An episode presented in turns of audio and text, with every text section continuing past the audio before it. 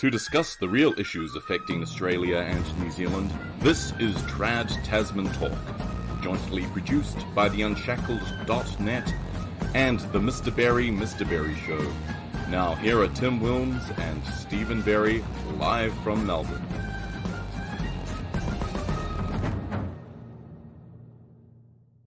Hello, everyone, and welcome back to Trad Tasman Talk for another week on this Friday, the 16th of September, 2022.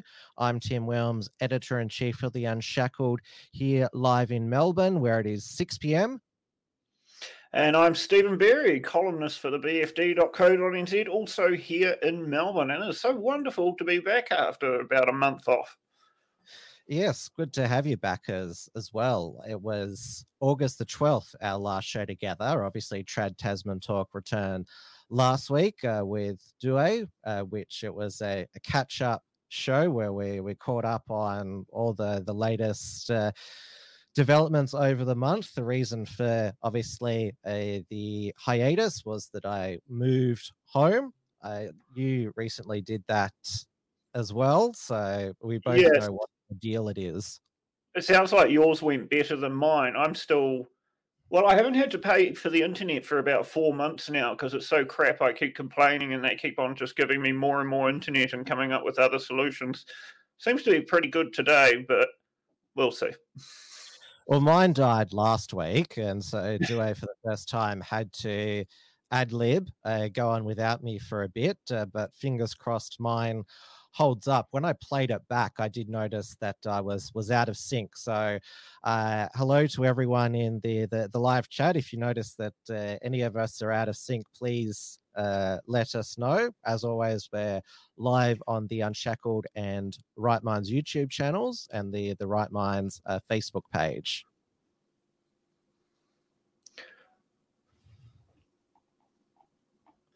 Hello, Kesho. Sure Hello, love uh, Charlotte. Hello, uh, Peak Aussie Man. Hello, I'm a stupid moron with a with a big butt, and uh, of course, uh, we're on Entropy as always, where you can send a direct question or send through super chat to support the production of the show. We have our Q and A at the end of the the program. Uh, let's start with well, how we've uh, normally had to start the show over the past two and a half years, and that is with the health update. And Jacinda Ardern has uh, finally ditched uh, New Zealand's COVID traffic light system. Sorry, uh, she didn't even let it get to green. Firing. It's been retired. it, it spent months and months at orange, never got to green, and now it's just over. Yes, so uh, this was all announced on on Monday, and uh, Jacinda Ardern, her demeanor uh, when it came to like manage announcing that uh, we're going back to, to normal, it's it's quite a change. So we'll we'll play a some highlights uh, from her uh, back to the new normal press conference. This is a time when finally, rather than feeling that COVID dictates what happens to us, our lives, and our future, we take control back as we continue to drive economic activity and our recovery. This will be the first summer in three years where there won't be the question of what if, where events won't be cancelled because of COVID cases, where our borders are fully reopened and there isn't the fear of being separated or stranded. The first summer where we have our certainty. And that means, I hope, the first summer where the COVID anxiety can start to heal. As a nation, COVID has hurt us in many ways, but perhaps the one we talk about less than others is the toll it's taken on everyone's mental health. I see that toll. I see it in my colleagues, in my community in Tamaki Makaurau, and especially I see it in our kids. I don't want people's well-being to be the price of COVID, but it is going to take a concerted effort from us as government and others for that not to be the case. So, while the worst of the pandemic in many ways is over, now is the time for us to keep tackling what it left behind. And I believe we can. People will use masks for their own individual reasons. They may personally be vulnerable. They may have events they want to make sure they're not unwell for. They may not have had COVID 19, we all just need to respect everyone's individual decisions. You talk about taking back control, but isn't this about you giving up control you have over New Zealanders' lives? This is about New Zealanders finally having certainty, certainty that was taken away by COVID. It's fair to say that it, I think, cast a cloud because whilst you know we had long periods without COVID in this country, there was always that sense of potential anticipation. Now uh, those periods are gone. We move forward with confidence, knowing that we're not going to use those measures in the future, uh, and we have a new period to move into this summer. Um, do you have any final departing words for our friends, the COVID restrictions? Uh, they were probably more frenemies. you know, they, they, they did the job we needed. Yeah. You know, they kept people alive and safe uh, and of course, we had longer periods of freedom than most other countries. It, was hard, no doubt, um, but I think now is a real milestone to mark, and I feel very pleased that we have reached this day. Yes, and this meme was going the, uh, around how it started, uh, advocating for a two tier society based on medical choices that's what it is. So yep yep and now we all need to respect everyone's individual uh, decisions. What a flip around i mean that's a speech uh, i could have made um, in terms of respecting everyone's individual decisions um, she's clearly poll driven and she has good reason to be they're, they're not going that well for labor at the moment well, she took. Um, but terms of the freedom that she spoke about as well, we had freedom for much longer than most of the rest of the world. No, you didn't. You shut down the bloody borders. That's that's the absolute opposite of freedom. No ability yeah. to leave. No a... ability to come back, even if you're a citizen. Don't talk to me about the freedom you managed to preserve with three years of bloody restrictions. And uh, on uh, uh, Telegram channel, uh, he shared uh, Paul Joseph Watson's uh, savage uh, takedown of Jacinda Ardern's backflip, saying the nerve of this woman, shit eating grin woman, has been taken down a peg or two. So I people to to watch that. But yeah, it's it's always that uh, when masks become voluntary oh respect people who still want to wear masks but it was but it was never uh, respect people who don't want to wear masks. No and um, masks will still be required in uh, health and aged care settings so they're not they're not going away completely. Um, the mandates all disappear in two weeks time vaccine um, mandates yeah, the vaccine mandates. Um, I'm not 100% sure whether that applies to the health sector as well. Um, the government's I been think it does. Uh, I think she said that like uh, there's some health providers can have their own vax mandates, but it's not going to be government, which should, always should should have been the the case. And uh, uh, she's gotten rid of them on uh, planes and, and public transport, which is actually uh, going further than Australia. Only uh, Western Australia has got rid of its mandates on public transport, but uh, hardly anyone wears them on public transport anymore. I mean, you don't wear a mask on public transport and you haven't been choked by a PSO for not wearing a mask. No, no. The worst thing that's happened is they offered me a mask once. What'd you do? I, I, I said thank you and I wore it. Ah, coward. Oh, I had a, I had shit to do that didn't include getting arrested and fined. Leave me alone. Yeah. so, uh, former uh, national opposition leader Judith Collins uh, said something of a festive air on uh, Fly Air New Zealand this evening. Masks are so depersonalizing. People just happy to be able to see smiles again. That's apparently her smile. That's she's not putting much effort into that smile. Oh, she's a hard woman, Tim. She's a very hard, tough woman. They don't call her Crusher for nothing. Maybe if she smiled a bit more like it would, you know, it would like da- damage her face. Though I have heard it said that you know, so in some cases the masks were nicer because most people have very nice eyes. You never hear anybody say, "Oh, that person's got ugly eyes." But once you take the masks away, now we can see into a big hole in everybody's faces. And uh, but uh, that's probably part of the reason why uh, there's uh, quite a few not happy that uh, masks are no longer mandatory in New Zealand. Uh, Fake News Hub ran a a segment uh, interviewing uh, a whole range of people who decry oh, the line of, of mask mandates. The government is facing backlash over its decision to drop vaccine mandates and its COVID protection framework. Nurses and public health experts are feeling blindsided by the move, and as Alexa Cook reports, even some members of the public aren't ready for it.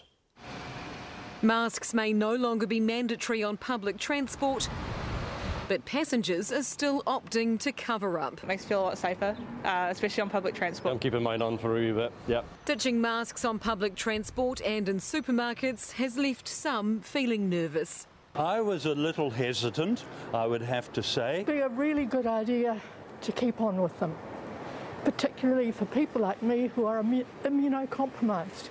Some bus drivers agree. The bus drivers will, will, will feel more protected if, uh, you know, passengers wear masks. They want plastic barriers to protect them. So that they don't get any sicknesses and also it, it actually prevents any assaults as well. And if you're flying into New Zealand, vaccinations and tests on arrival are no longer legally required, raising the risk of new COVID variants sneaking in. Lots of other places around the world aren't testing either, means we might not know that new variants have arisen. So um, that is definitely a concern warning that scrapping restrictions could be a big, expensive mistake, with further waves of the virus likely and no plan in sight. I'm disappointed that I haven't seen anything about how we're going to deal with this moving forward. A feeling the nursing workforce shares. The mandates need to, to stay. We, this is this is huge. This is significant, and we've got a workforce in crisis. There was no longer that grounds to maintain the mandate, given the high rates of vaccination, but also given the amount of COVID that people have experienced. But while COVID cases might be dropping, the workload for hospitals isn't. Emergency departments around the country are still under massive pressure, and the sector's worried about how it'll cope with future surges in cases. We've got a workforce that's already depleted. So our ability to respond in a timely way is going to be our major concern. A concern they're hoping the government hears. Alexa Cook, Newshub. Okay, okay. So uh, aside from the giant pink-haired woman, which we all knew was going to complain about it anyway, because she's she's had about 16 and a half minutes of fame and she doesn't want to let go of uh, it. Remind us about her uh, uh, time in the sea last year. Yes, well, Siouxsie Wiles, and uh, she spells her name Siouxsie as in the um, American Indian tribe um, rather than Susie as she was named because she is a cultural appropriating hypocrite. Uh, but uh, during the previous uh, level four lockdown, she was found to be sitting on a beach with a friend, uh, talking with no masks on, during the time when it was compulsory to wear them everywhere. And she even stood by while, her friends walked in the water, which was also against the law at the time. Not because you catch COVID from it, but because the police didn't want to have to focus on saving people from other things other than COVID. Um, but it's also interesting to see um, the other um, opponent there is from the nurses union organization. Unions are always the last ones to support any reduction in restrictions. Yeah, because the same here. Been milking that system, man. Um, those labour shortages are doing wonders for their overtime. And when's the last time you saw a union say, "Hey, maybe we, maybe we'll, you know, go a bit further to try and help others instead of sticking within the parameters of our jobs at the least." Uh, Judith Collins uh, at the time uh, called Siouxsie Wiles a big fat hypocrite. And uh, I think the reason why she wasn't picked up by the police, they just thought it was a, a beached whale, and that's uh, uh, a, a, a, something for the animal uh, welfare department. well, it's a good thing they didn't get their eyes on it; they would have shot her. Uh, but of course, um, Judith Collins was not um, uh, literally calling her fat, and uh, Collins was just saying she's a big fat hypocrite. That yeah, yeah, you know, it's, it's, yeah, it's, it's, a, it's a whole phrase. It was a hypocrisy that was fat. Because I mean, Collins isn't a. I wouldn't call her a slim woman as much as I uh, like her. But um, yeah, she did get a lot of heat in the election for referring to Siouxsie Wiles as fat. And um, to her credit, Collins actually doubled down and said, "Well, you know, being fat is actually a bad thing." Uh, she she also lost the election by miles.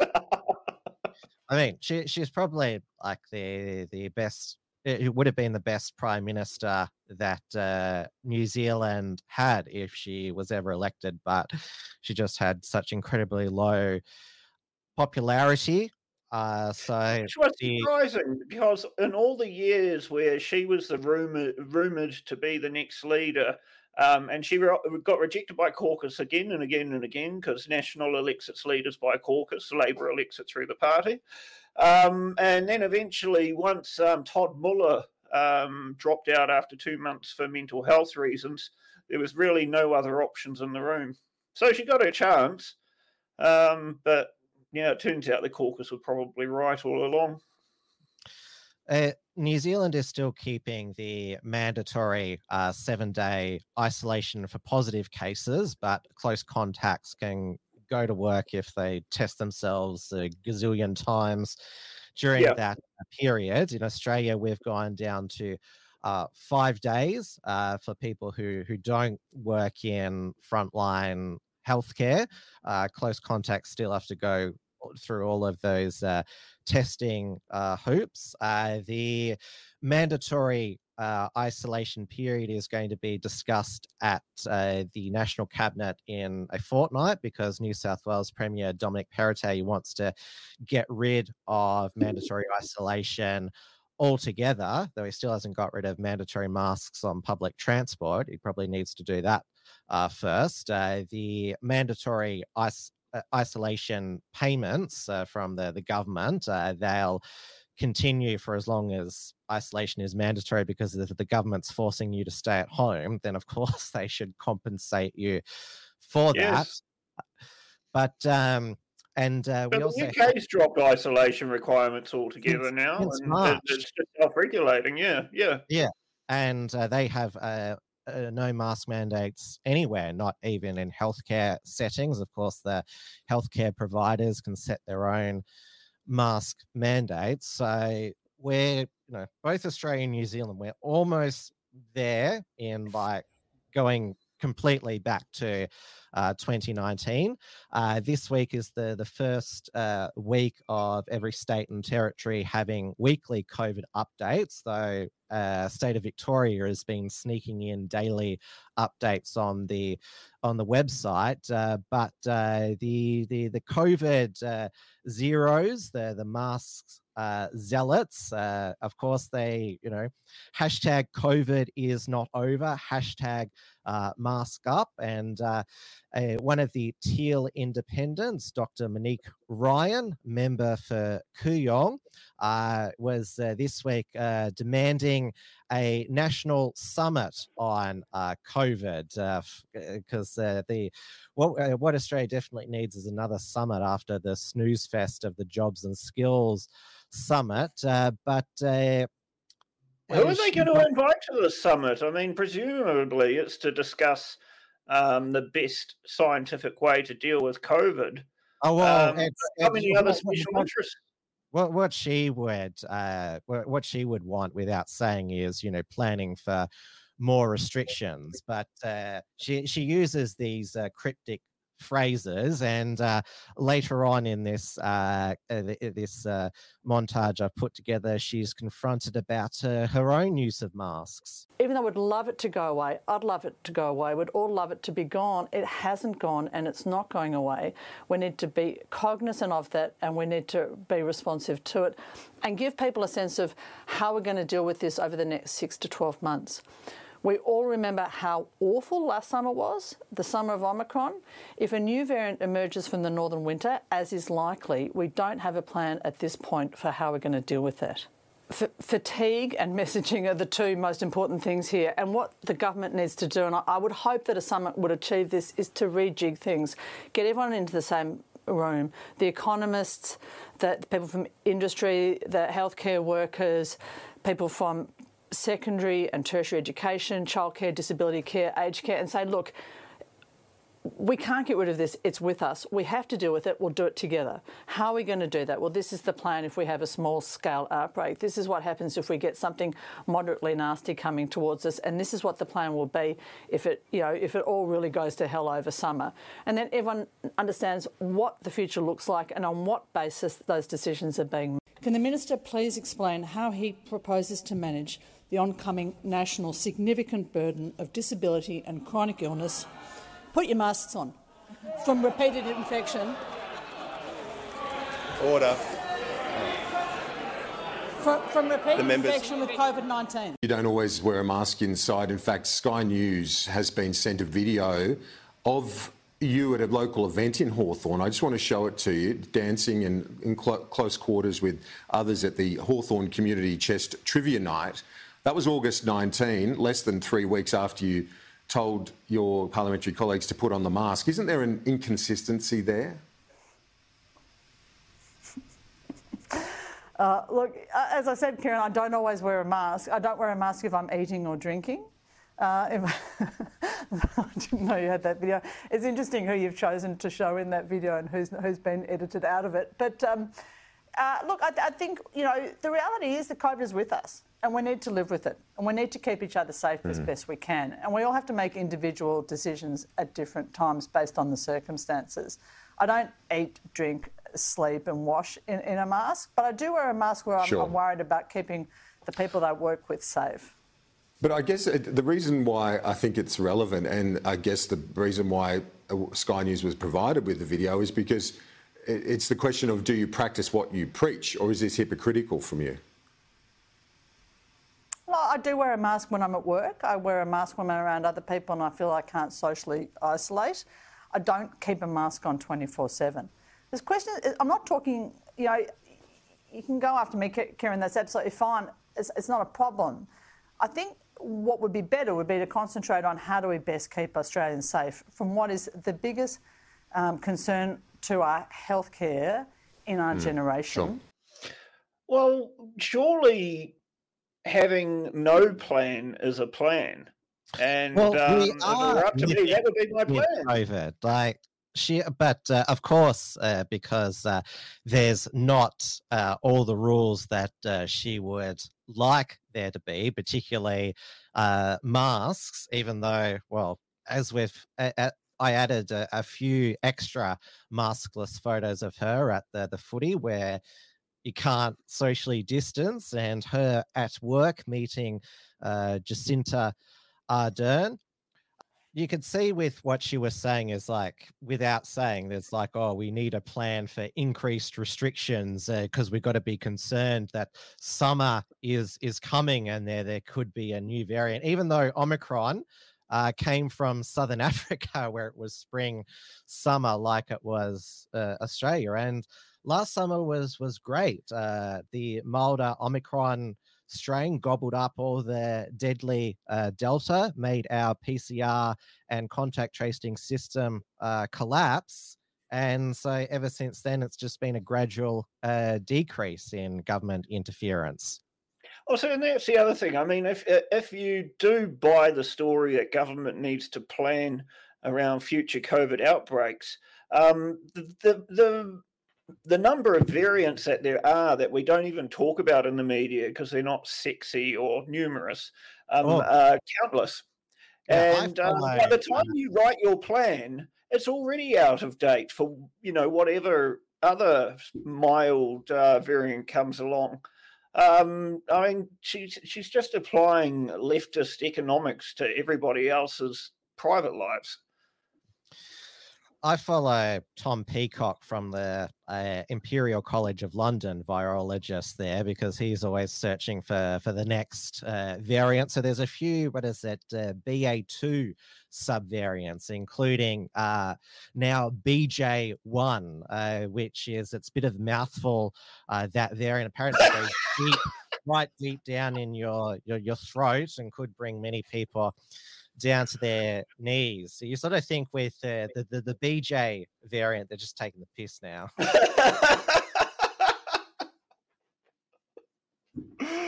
oh, anything anything to avoid using that one that would upset the Chinese. Mm. Uh, Peak Aussie Man says there's probably millions of variants by now. It's a flu. Well, we have to remember that the Spanish flu pandemic is not over after 104 years. We're still, influenza A continues to spit out uh, new variants. So, you know, we need uh, we, hashtag Spanish uh, Spanish flu pandemic not over as well. We need a summit on that as well. See, the Spanish flu was um, at its peak for no more than two years. Um, initially, it would kill you in less than 24 hours because your lungs would just fill up with water and you would drown. Mm. Um, and yeah, we've got something that doesn't even come close to that sort of um, more mortality, and we're still fussing over whether we wear a mask in a in a supermarket. A useless uh, surgical mask, which I just published on the theunshackled.net, uh, how masks are a superstition, unless it's like a personally tailored N95 respirator, it's a it's a useless mask. And plus, like you're more likely to get COVID when you're dancing in like a you know community center uh, then well, oh is that what she was doing i thought she was having a stroke oh, terrible dancing. That was just horrendous to to watch. Uh, but yeah, you're more likely to get COVID in in those sorts of social situations than just passing someone in the the supermarket. And of course, uh, Monique Ryan, she managed to beat uh, Liberal Treasurer Josh Frydenberg at the election. Um, certainly, uh, given how it'll be a one-term, one-term wonder. Well, that's her. what uh, that's that's what certainly I'm hope, hoping. We all thought that uh, the new Labor member for Higgins, the the seat right next to Kooyong, Dr. Michelle Ananda-Rajah, who's uh, COVID zero, we thought that she'd be uh, uh, terrible, but uh, she's you know towed the party line. Um, but uh, Monique Ryan, because she's independent, she's just gone, you know, all out with COVID hysteria. Yeah, yeah, and um, she's way behind the times now. Talk about failing to read the room. Mm. But uh, it's, yeah. it's, it's, it's, the same tactics. It's all about control and tax and uh, regulating every moment of your life, and it's probably a lot more popular these days too. Mm. Uh, we had um, the Labor uh, Deputy Lord Mayor of Melbourne, Nicholas Reece, excited uh, about cruise ships uh, coming back. A, heart, a, hearty welcome to the Coral Princess and her 2,000 uh, passengers. Uh, I think that. probably, mm, probably no bigger vector of germs than a cruise ship you're more likely to probably get gastro now. That's more likely to mess you up than uh, than COVID on a on a cruise ship. Uh, yeah. Uh, Victorian Department of of Health. Uh, they they haven't released the weekly COVID numbers, uh, but put out today monkeypox facts. Did you know most, but not all cases of uh, MPX are in men who have sex with men? It's interesting. They've learned how to define what a man is. Now we just yes. need a female disease, and they'll be able to determine what a woman is. Oh, I know that. Um, oh, breast breast cancer, breast cancer, a woman's disease. Maybe uh, if you chest, get chest, not chest not exclusively, cancer. no. no, cervical cancer. That's what I was thinking of. Maybe that that's how we'll define what a woman is. Hmm. And uh, all those uh, chief health officers who are missing the the limelight. Um, uh, you could get a, a new uh, bacteria named after you. So, uh, the Chief Health Officer of South Australia, Nicola uh, Spurrier, uh, uh, who's been reappointed by Premier Peter Malinauskas for another three years. She's had a bacteria named after her that was discovered at the uh, in a lab in uh, the University of, of Adelaide. so I assume that it wasn't discovered in her personally. Uh, it's well, it's named in her honor. I assume oh, that I it's a bacteria found on pizza boxes, given that she thought she discovered a new variant, uh, COVID variant that transmitted on pizza boxes that she locked down the state over, or it could be uh, found on uh, footballs, given that she told uh, people in footy crowds to, if the ball's kicked through the goals, duck and just do not touch that ball. Oh well, I mean, she's in good company. Beyonce, Danny DeVito, and Arnold Schwarzenegger have also had uh, types of bacterium named after them. Well, there's a uh, Uh, there's a there's a tumor named after uh, my family, the the Wilms uh, tumor. So Well, at least there's not a syndrome like uh, the Downs family's been named after. Hmm. what is it? You're named after obviously berries, which yeah. can have uh, some poison in them. Yes. Mm. Uh, now, uh, you've uh, uh, conducted another Mr. Berry uh, poll of polls, and well, this is the the Taxpayers Union. How do you say that? Curia. Yeah, that, so this is Curia, which used to do the polling for the National Party. Now they do it for the Taxpayers Union. Um, people think there's a right wing bent on the poll. Actually, um, I've been maintaining a poll of polls since February 2020. Um, I about the same time I gave up enjoying life, um, and so while this looks very promising, with National up three points to 37%, Labor down 1.8 to 33.4, ACT Party up to 12.4. That's one of their better results for quite some time. The Greens pretty flat. Uh, New Zealand First has dropped. The Māori Party is very um, uh, has very erratic polling. They polled up to four percent in this poll previously, five percent um, in the Roy Morgan polls. And uh, the New Conservative Party were, and Opportunities parties have um, never previously been mentioned in Curia, so I don't know whether they're up or down. But 1.5% is a good result for the New Conservatives. Um, so on those numbers, National with 47 and ACT New Zealand on 16, that would give us a 63 seat centre right uh, majority government. But of course, what really matters is the poll of polls. So the uh, five most recent polls, two of them are Curia. There was a Horizon Research, a Roy Morgan, and a Kantar. Um, so that really, you know, smooths out the bumps, etc. And so if we put all those numbers together, uh, we've now got a parliament where National and ACT get 60 out of 120 seats, and Labor, Greens, and the Māori Party get 60 out of 120 seats, which would be a hung parliament.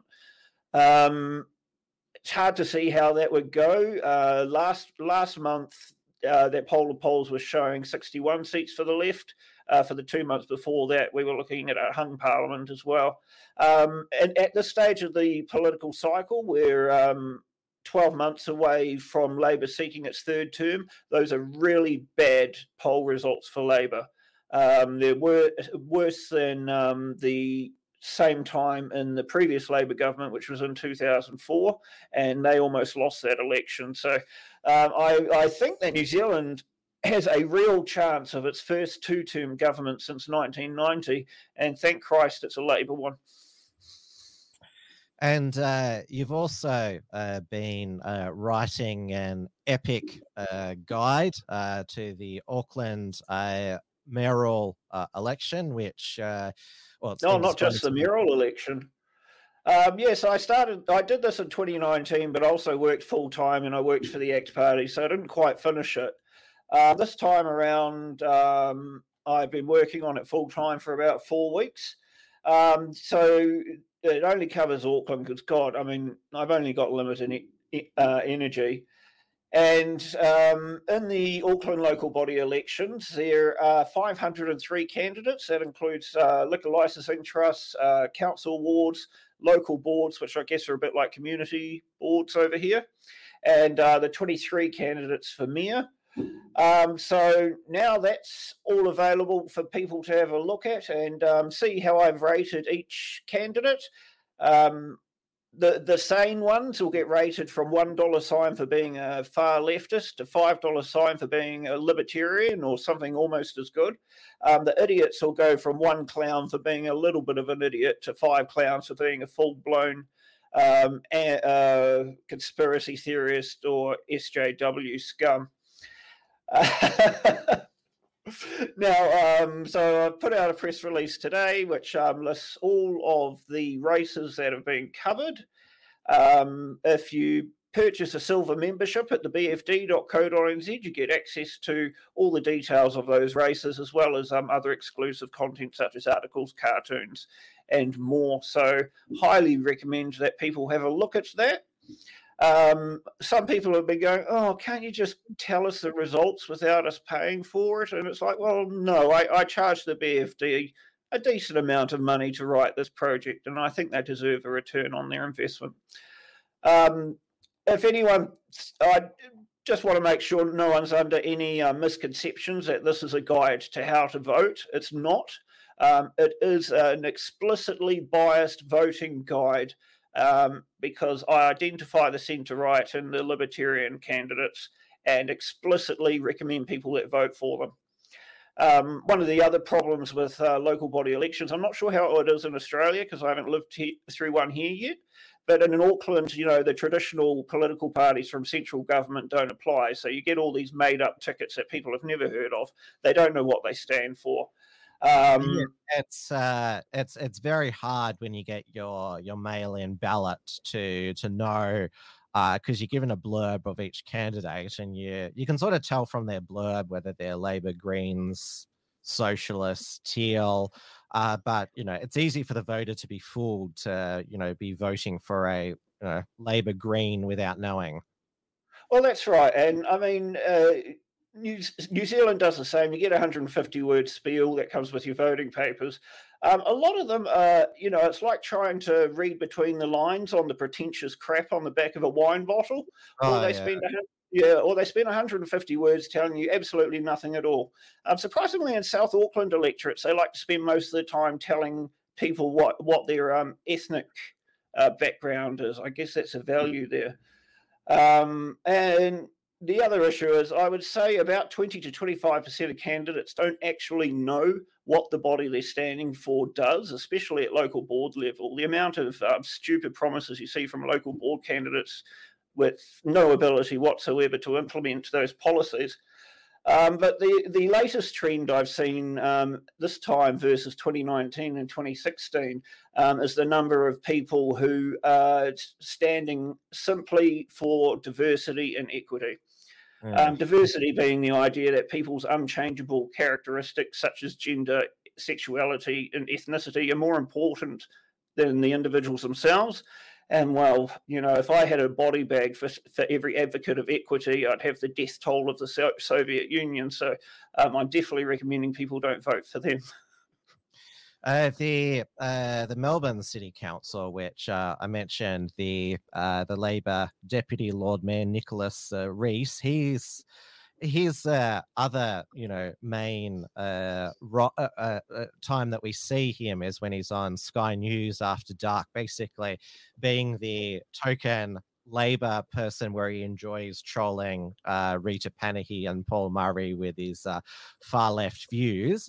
Uh, the Lord Mayor is an independent, Sally Capp.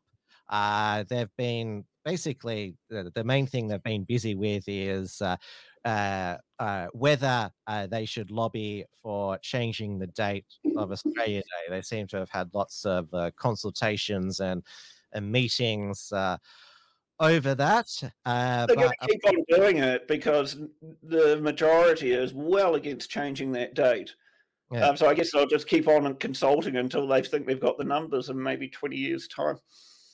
Oh well, they've got now a, a new public holiday to be triggered by the the one-off uh, uh, National Day of Mourning for Queen Elizabeth II, which in Australia will be on Thursday, the 22nd, so it doesn't clash with the Grand Final Eve public holiday on the 23rd. Uh, New Zealand's is on uh, Monday, uh, the 26th. Uh, so both Australia and New Zealand having a public day, and uh, Jacinda, she's going to the the funeral as well, uh, along with uh, Anil. She she probably should, in fairness. Um, yeah, the public holiday has caused a bit of controversy in New Zealand. Um, the ACT Party is opposed to the public holiday, as they should be. Um, Treasury estimates that uh, public ho- each public holiday costs uh, businesses $450 million a day. Um, uh, but there is also controversy in uh, the Canterbury region because their anniversary day just happens to fall on the same day as this new public holiday. And so now they think they're getting ripped off. But of course, clearly they don't give a shit about the Queen. They just want an extra day off. Uh, in uh, on the uh, Australian uh, Day of Mourning, the the warriors of the the Aboriginal uh, resistance uh, they plan to to take to the streets on. Uh, well, it's a one-off public holiday. It's not going to be every year. So they've said that this is a stance against the continued crimes committed against marginalised First Nations, Black, Brown, and Asian communities, basically throwing in. Uh, but what about uh, they left out? Because remember, the the Irish uh, suffered uh, under British colonialism as well. How about? Is it because the Irish are white that they've left them off? We do not support the bene- uh, benefactors or stolen wealths. Uh, and demand justice, truth, accountability for all, justice uh, for all. Uh, so we'll see uh, what they uh, attempt on um, on uh, the the twenty second. Uh, but uh, we we saw it'll, it'll, just be, you know, coming up with twenty five different words to describe hatred. Mm. It'll just be stupid rhetoric, which makes um, has no relevance to the reality of um, the British Empire, now Commonwealth under Queen Elizabeth II's reign, um, where they're now down to having just 14 countries uh, with uh, the British royals as head of state. Well, I don't think the the the, the modern uh, royal family, uh, you know, like cares that been much. powerless family for at least other like nations have, have left the Commonwealth. I mean, uh, the uh, Queen Elizabeth, uh, she didn't interfere in uh, Australia's 1999 referendum. She would uh, uh, respect the the outcome, and uh, Australians voted to remain a constitutional monarchy, um, in part because of the poor model that was put forward by the Australian Republican movement that a president would be chosen by a two thirds majority of a joint sitting of federal parliament. So it was termed a politician's republic. Uh, I think that uh, Australians, they'd only ever want a republic with an elected president, even if it was a ceremonial president. But given, because in the 90s, that's when the, the monarchy was at its least popular because, well, of uh, Prince Charles's divorce to Princess Diana and then her her death. Uh, but Charles is a lot more uh, what is it? A popular uh, these these days. His image has uh, been rehabilitated and uh, and so is Camilla's uh, as well. Um, Yes, I think exactly. she is genuinely popular now too. Yeah, I mean uh, the reception uh, on the on the streets of uh, the UK to to King Charles have been uh, quite uh, remarkable. The the only thing that he seems to have upset people is uh, with uh, the, the the the pen issues that he's had.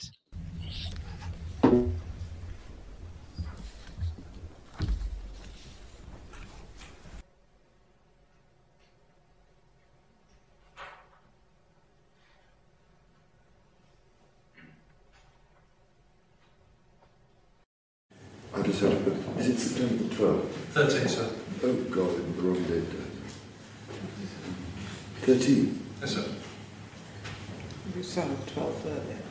Where did I put the 12th? I suddenly turned, oh God, I hate this. Oh, look, it's going everywhere. Hang on. So nobody got it wrong. Where is the landlord? Oh, look, it's everywhere. Can't bear this bloody thing. What are they doing? Everyone's stinking.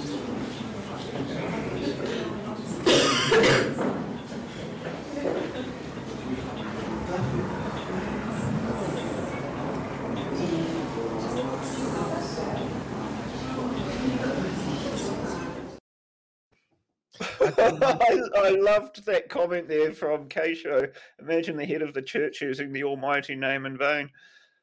I I, I, I liked the the the uh, British royal uh, cuss words, bloody, th- uh, bloody thing, stinking. Yeah. Hey, Give the guy a break. I mean, his mum died four years ago. He, He's he- he's had 73 73 himself. years. Yeah, he's had 73 years to get attached to her, and now she's gone. And um, now he has to front up in the public day after day with these long engagements. And I mean, he, he can hardly cry into his tea on TV. So give the guy a break. And you know, a, a leaky pen going all over you. I mean, Yeah, you cuss yourself. Yeah, well, like when I worked at Officeworks, I had a couple of um, yeah uniform malfunctions thanks to some uh, fancy pens. Uh, one royal who is uh, disgraced, uh, but is still uh, taking part in uh, some of the official proceedings, uh, Prince Andrew. So when uh, he was uh, carrying uh, his mother's uh, coffin in uh, Scotland, uh, he was heckled.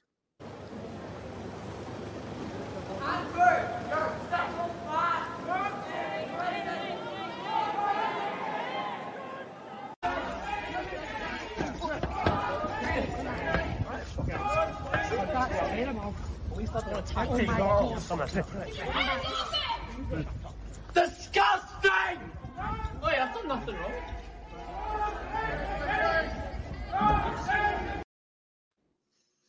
And now, Um, as far as a foreshadowing of um, Charles's reign with his pen not working, I think that that's the whole point of the monarchy is that they do very little, which makes them a very um, stable and uh, form of uh, constitutional government. But Uh, anyway, that's, uh, that, that- that's what a lot of uh, constitutional uh, monarchy uh, activists argue that it's great to have a head of state who's halfway across the world and not interested in what happens here because they're not going to interfere in our lives like our government uh, does. Uh, but yes, they going back can't even to- interfere over in the UK. I mean, uh, it, I think it's the perfect form of head of state. Well, uh, you know, King Charles, uh, he said in his first speech uh, that he, well, he was going to leave his uh, charities and activism to to, to others.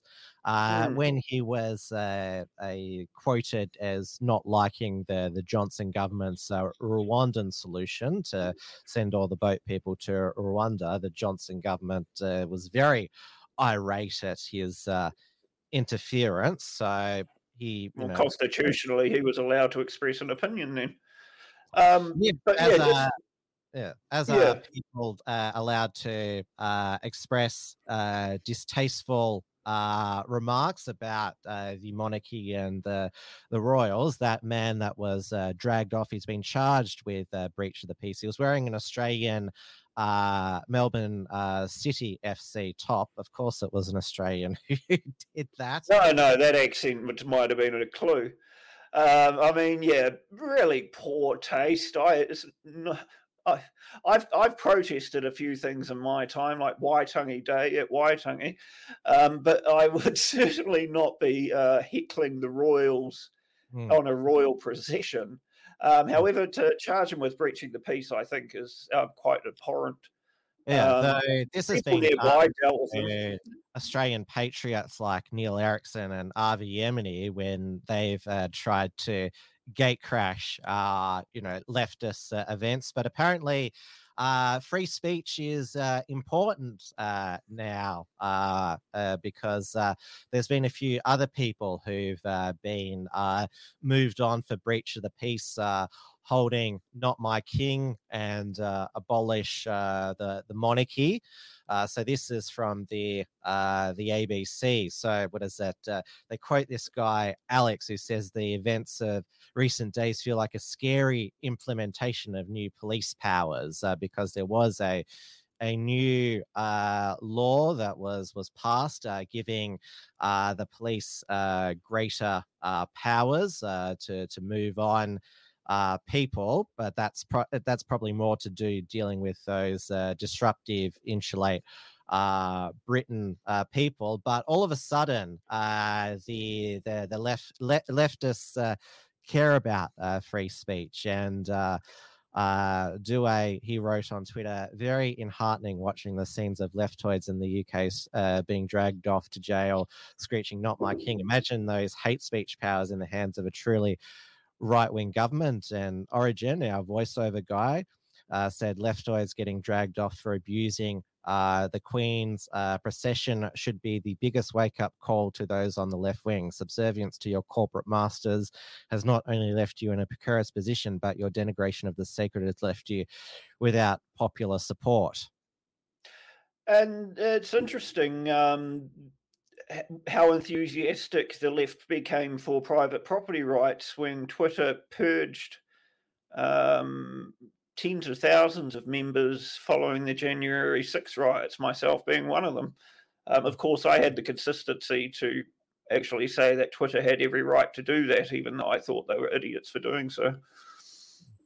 Uh, Liz Truss, uh, she was a former uh, Lib Dem who wanted to uh, abolish uh, the monarchy in her in her youth. Uh, she made a a famous uh, speech. Uh, so Liz Truss, well, given that she used to hold uh, those views, uh, a spokesperson said, "This is a period of national mourning for the vast vast majority of the country, but the fundamental right of protest remains the cornerstone keystone of our democracy. Unless there's a virus with a 99% survival rate, then." Um, well, you know, I was a Republican uh, for many years too. I'm still a Um, Republican in principle, um, but obviously, uh, the I can I appreciate, especially for the the, the people of the the UK, uh, how uh, the the role of the monarchy is the the protector of the uh, of the of the the realm has uh, been important for them, especially when they've had uh, so many politicians uh, uh, behaving badly, being uh, hypocrites. Mm, mm. Um, but yeah, I mean, you know, in the, probably in the last 10 years or so, I've actually done a backflip and I'm quite an enthusiastic supporter of the constitutional monarchy, quite simply because it does nothing. Um, I The wish we had more politicians that do nothing. Yeah. The the only hope uh, for the uh, Australian Republican movement is if Prince uh, King Charles uh, becomes a, a meddling monarch and advocates for causes that they'll that they like, such as as climate change, because then the Conservatives will turn against the the monarchy.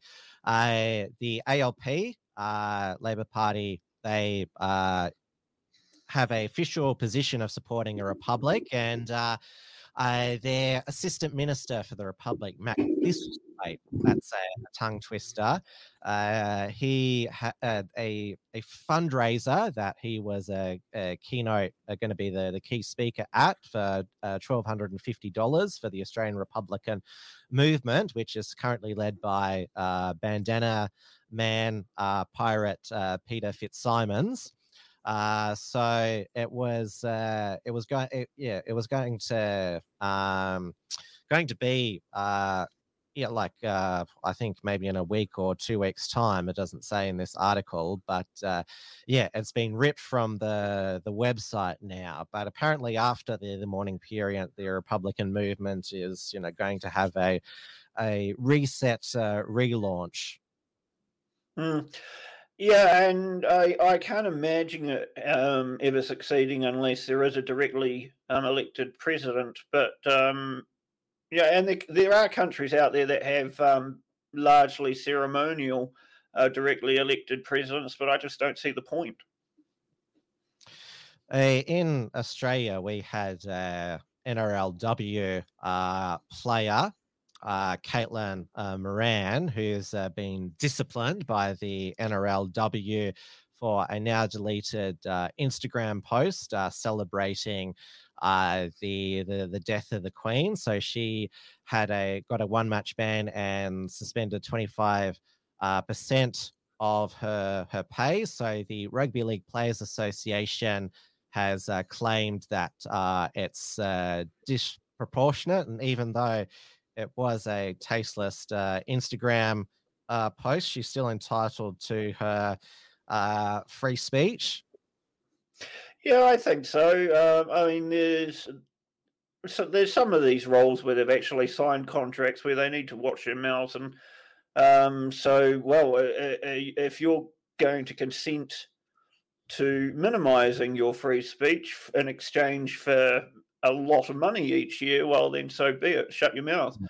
Um, but I don't I don't know what the specifics of this one are. But you know, generally when it comes to these tasteless sorts of comments, um, I think sunshine's the best best disinfectant.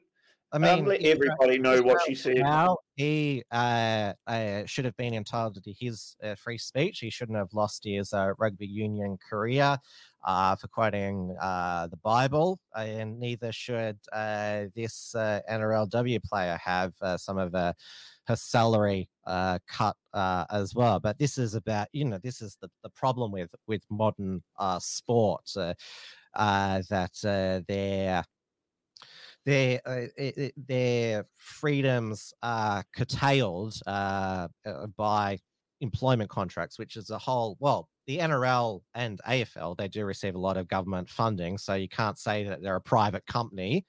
And No, no, and they should not be receiving that funding. Hmm. Um, women's sports are especially bad for it because nobody wants to watch them. Um, but you know, in a perfect system in which um, these are privately owned and funded companies, and um, they offer contracts paying people extraordinary amounts of money to um, to play sport on the proviso you don't say horrible things about the Queen when she dies. Well, you know, you, you take the good with the bad. Yeah, uh, yeah. Caitlin Moran, she is. She does identify as Indigenous, even though she does have uh, uh, red hair. So, oh, like Lydia Thorpe, the proud black woman. Mm. And uh, uh, Lydia Thorpe, uh, she uh, wasn't uh, the most offensive uh, Green when it came to commenting on the on the Queen Elizabeth passing. Uh, that uh, belonged to uh, Mehreen Faruqi. Uh, but uh, uh, she uh, didn't like uh, Pauline Hanson uh, last week, telling her to pack her bags and piss off back to, to Pakistan. She is now wanting Pauline Hanson to be censured by the the Senate because what is it? It that comment by Pauline Hanson ca- caused her hurt and and sorrow and she's also uh, going to be uh, launching a, a human rights uh, commission uh, complaint uh, against Pauline Hanson as well. Uh, so yeah, Mehreen Freaky. Uh, apparently, her free speech is okay to uh, call Queen Elizabeth the leader of a, a racist empire, but Pauline Hanson, she like that's been a, a one of her uh, signature slogans throughout uh, all her career. If you don't like it here, uh, go back to to where you came from. I mean, she's been saying that for years, and uh, her slogan is "I've got the guts to say what you're all thinking," and probably a lot of Australians were thinking that about uh, Mehreen uh, Faruqi, and um, uh, Yeah, I mean, I don't necessarily um, uh, advocate sending people back to the country they came from when they're now citizens in this Oh, country. Uh, but, but, but, but, figure of but, speech, like- but, but this response to Paul, what Pauline Hanson has said is absolutely disgraceful. Um, I mean, they could they could have duked it out on Twitter, and that's that's what you do in politics. But to then go and say she's going to lay a complaint with the Australian Human Rights uh, Board and um, seek to censure her from Parliament and try and inflict punishment on Pauline for sharing an opinion, mm, I think that's horrible. Mm. She she And- she looks like the worst one out of this. Yeah, and uh, in response to the Greens claiming that Pauline's created an unsafe uh, work environment for them, uh, Pauline Hanson's colleague Malcolm Roberts said, I'm glad uh, the Greens have agreed to stop their endless campaign of hate against me as an Indian born person because uh, Malcolm Roberts was born in India, uh, even though obviously he is 100% uh, white. Uh, but, you know, he decided to, to play the, he's an Indian Australian, or because he, what is it? He, he got knocked out during the, the dual uh, citizenship uh, crisis. He, but he didn't, he wasn't found to hold uh, Indian citizenship, but uh, British citizenship, even though he was born after Indian independent uh, independence uh, was conferred with British citizenship at birth. Hmm. very confused. That was very confusing.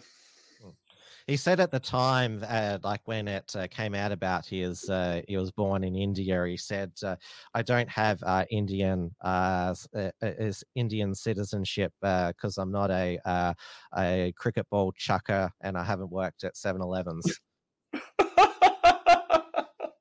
Though, as people correctly pointed out, uh, the uh, alleged uh, ball chucker uh, Muralidharan is Sri Lankan. Yes, he is. so yeah, um, bad all round there, really, wasn't it? Though, of course, this Pakistan uh, Pakistan-born MP uh, really is the lowest of the low. Uh, so let's move on to uh, obviously uh, New Zealanders go to the polls in roughly a year, but in a just over two months, uh, Victorians uh, will go to the polls. You can't vote in our state election, uh, even though you'll be ruled by whoever becomes premier afterwards for the next four years. So I think Albo's going to sort this out for me by Anzac Day, isn't he? Um, I think that's what it's. Yeah, it's what I'd say. It's probably on the back burner, given that. Well, he suspended Parliament uh, this week, and it- so he still got, he still hasn't uh, got his what is it Integrity Commission uh, bill drafted yet. Uh, So you know, there's a there's a lot going on, but. Uh, Roy Morgan, um, well, their polls are, are mainly uh, are wrong, uh, but they had a Funny you say that because um, uh, my, um, when um, I put them into my polar poll trends in New Zealand, they're largely sticking with the trends, but Yeah, so different countries. They've done a, a two party preferred, uh, which is is probably becoming more meaningless given that. Uh, so it's 58 ALP, LNP 42, but the ALP primary vote is 36.5. The LNP is is 29. A third of Victorians say they will vote for a minor party or indep- independence. The Guardian Essential uh, poll uh, found similar, albeit with uh, the co- uh, coalition. They always uh, the coalition's votes always lower in in Roy Morgan. So uh, uh, essential. It's actually so.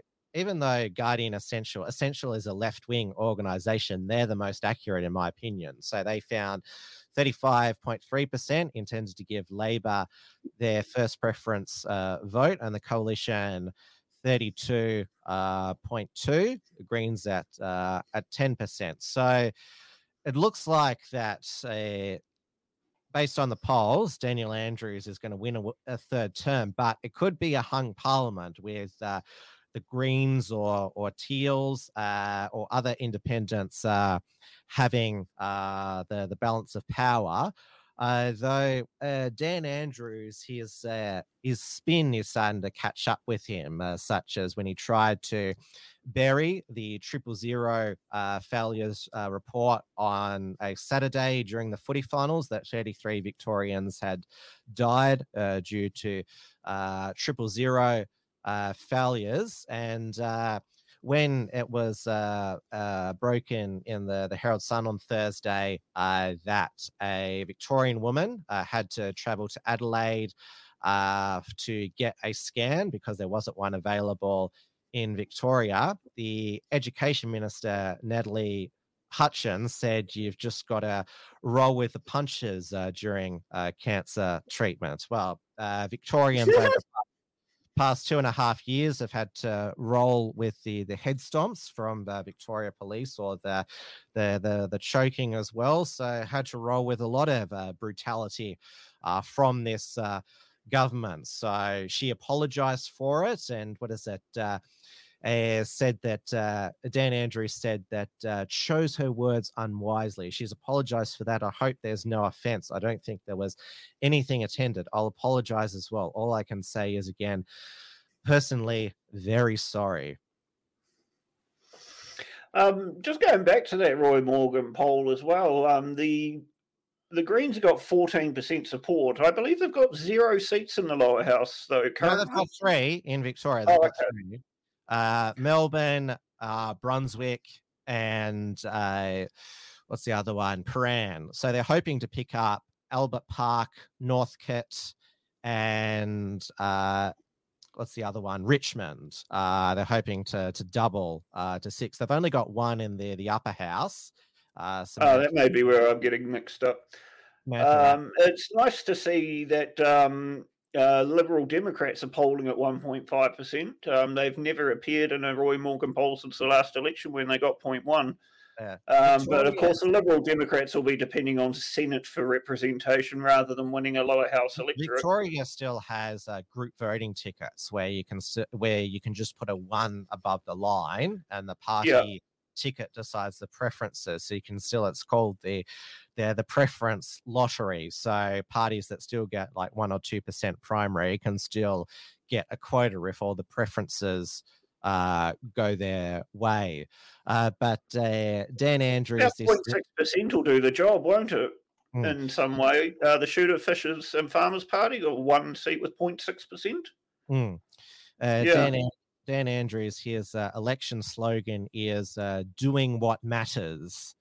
And as people have rightly pointed out, how come you haven't done what matters uh, for the past eight years? Uh, uh, because obviously, uh, the, the the healthcare system that he's overseen for past eight years, and he was health minister under the uh, Labor Brumby government in the the two thousands.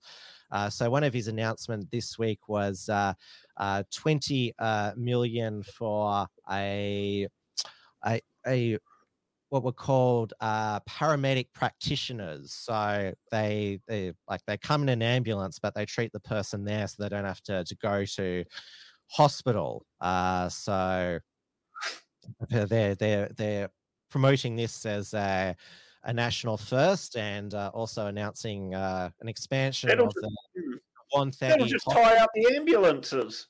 Yeah. He's announced an expansion of the Wonthaggi Hospital in uh, South Gippsland. Obviously, uh, that's also they're wanting to retain the the seat of Bass uh, down down there as as well. Uh, so, I, I think it's still unpredictable this election because uh, like it was quite uh, the the mainstream media really turned on him over that uh, triple zero uh, dumping it on a Saturday. So I think you know things could unravel in the the election campaign, and um, there have been surprises in Victorian state elections. Uh, Jeff Kennett losing the 1999 state election, and the Brumby government losing the 2010 uh, election. So. I mean, oh, and still- the most recent federal election was full of surprises. I didn't see any of them coming. Oh, it was, you know, the, the polls were were right on the whole.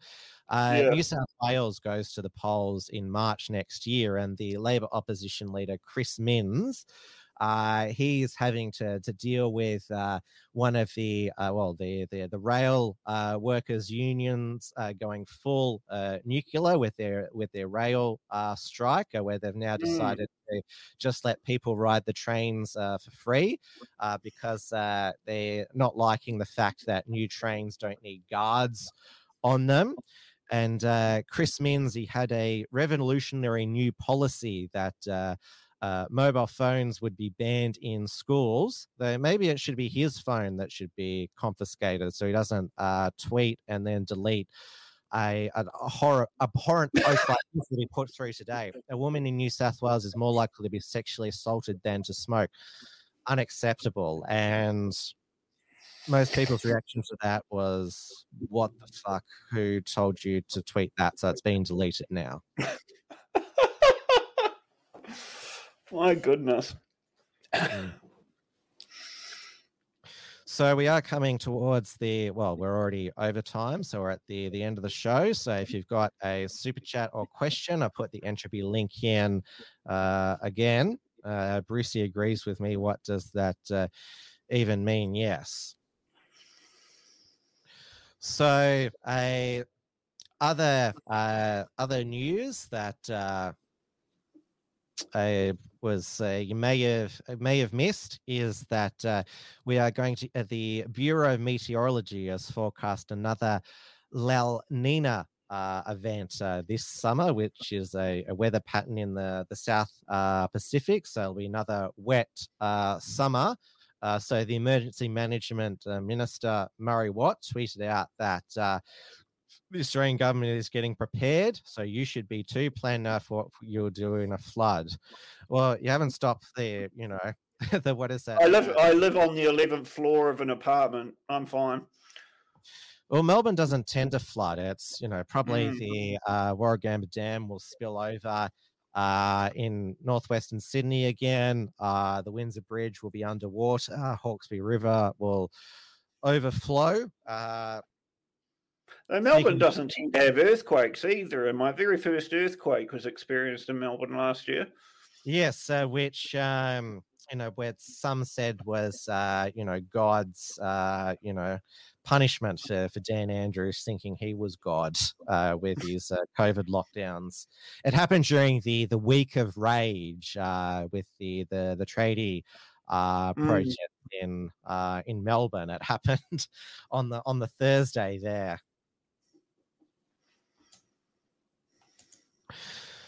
So So I think I think we covered it.